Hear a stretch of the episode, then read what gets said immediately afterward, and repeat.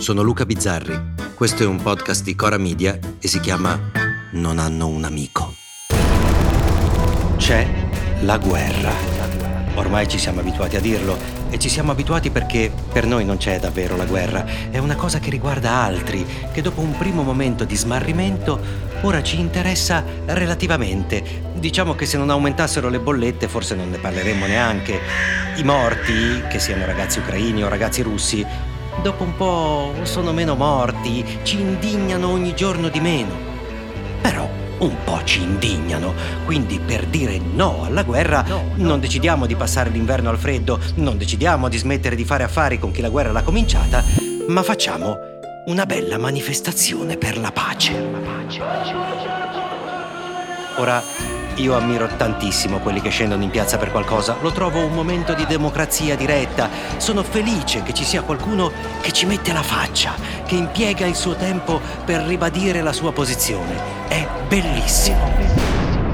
Ogni tanto, ma solo ogni tanto, mi viene il dubbio che però qualche manifestazione di piazza ne depotenzi altre. A Roma, per esempio, ce n'è praticamente una ogni giorno. E se oggi c'è quella dei metalmeccanici che rischiano di perdere il posto di lavoro, e domani nella stessa piazza ci sono i vegani che dicono no alle crocchette di pollo, ecco, la mia paura è che si faccia confusione, che chi guarda non capisca più quali battaglie meritino dolorosamente ma giustamente di bloccare gli altri lavoratori, gli altri cittadini, gli altri deboli, e quali invece siano delle gratuite e distruttive rotture di cazzo alla gente che lavora. Ma io sono nato vecchio e solo e schifosamente individualista. Io non merito molte attenzioni perché alla fine guardo solo un lato dell'impegno, quello che mi fa ridere. E queste marce per la pace in Ucraina fanno abbastanza ridere. Già, perché fa ridere che ci siano le marce, per esempio, e non la marcia non ce n'è una, ce ne sono due, tre, forse quattro. E eh vabbè, più sono meglio è, ma meraviglia delle meraviglie, tra loro si fanno la guerra. Ha cominciato Conte, che da quando è iniziato il conflitto ha detto sia smettiamo di dare le armi all'Ucraina. Il movimento si oppone all'invio di aiuti militari. Che come siamo stati bravi a dare le armi all'Ucraina. Credo che sia stata sostenuta a sufficienza anche in termini di aiuti militari Conte è bravissimo a prendere tutte le posizioni possibili. Quello che avrebbe voluto fare Moana Pozzi col suo partito dell'amore è riuscito a farlo Conte coi grillini. E dovrei vergognarmi io? Ma lui è furbo e ha pure annunciato una grande manifestazione per la pace, che non è proprio contro Putin, ma è per la pace. Auspichiamo una grande manifestazione nazionale sulla quale non vogliamo mettere un cappello politico. Da fare a inizio novembre, anticipando tutta la sinistra che è campione nell'arrivare in ritardo sui temi di sinistra. Allora Letta, che dopo aver perso le elezioni ha paura di perdere pure le piazze, ne ha annunciata un'altra. Questa comune battaglia è una battaglia che durerà fino a che l'Ucraina non sarà liberata. Anzi, sai che c'è? Gliel'ha fatta proprio prima e proprio contro Putin.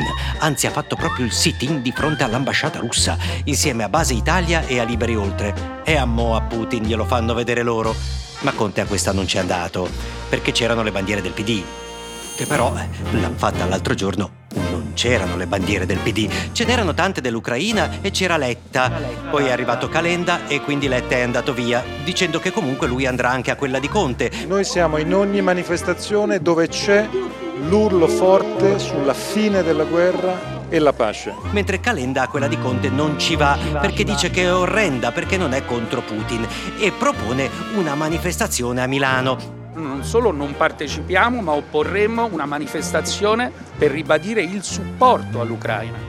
E mentre sei lì che pensi, ma sarà il caso di dividersi su un tema universale come la pace nel mondo, tema che riesce a unire tutte le concorrenti di Miss Italia, anche se tra loro si detestano, quando pensi, ma non saranno troppe due manifestazioni opposte? arriva De Luca, che propone una manifestazione il 28 ottobre in campagna. Una grande manifestazione a Napoli. E chissà se ci saranno Letta, Calenda o Conte, o se andranno nelle manifestazioni di Europe for Peace, che le fanno il 22, il 23 e il 24 ottobre.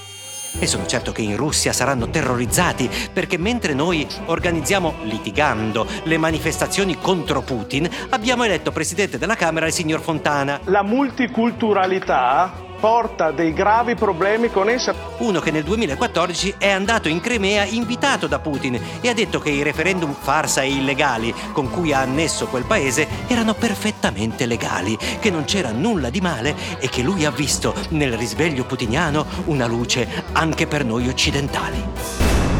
Ops! A domani! Non hanno un amico è un podcast di Cora Media scritto da Luca Bizzarri con Ugo Ripamonti. La cura editoriale è di Francesca Milano.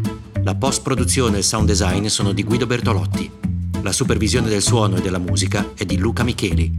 Il producer è Alex Peverengo. Le fonti degli inserti audio sono indicate nella sinossi.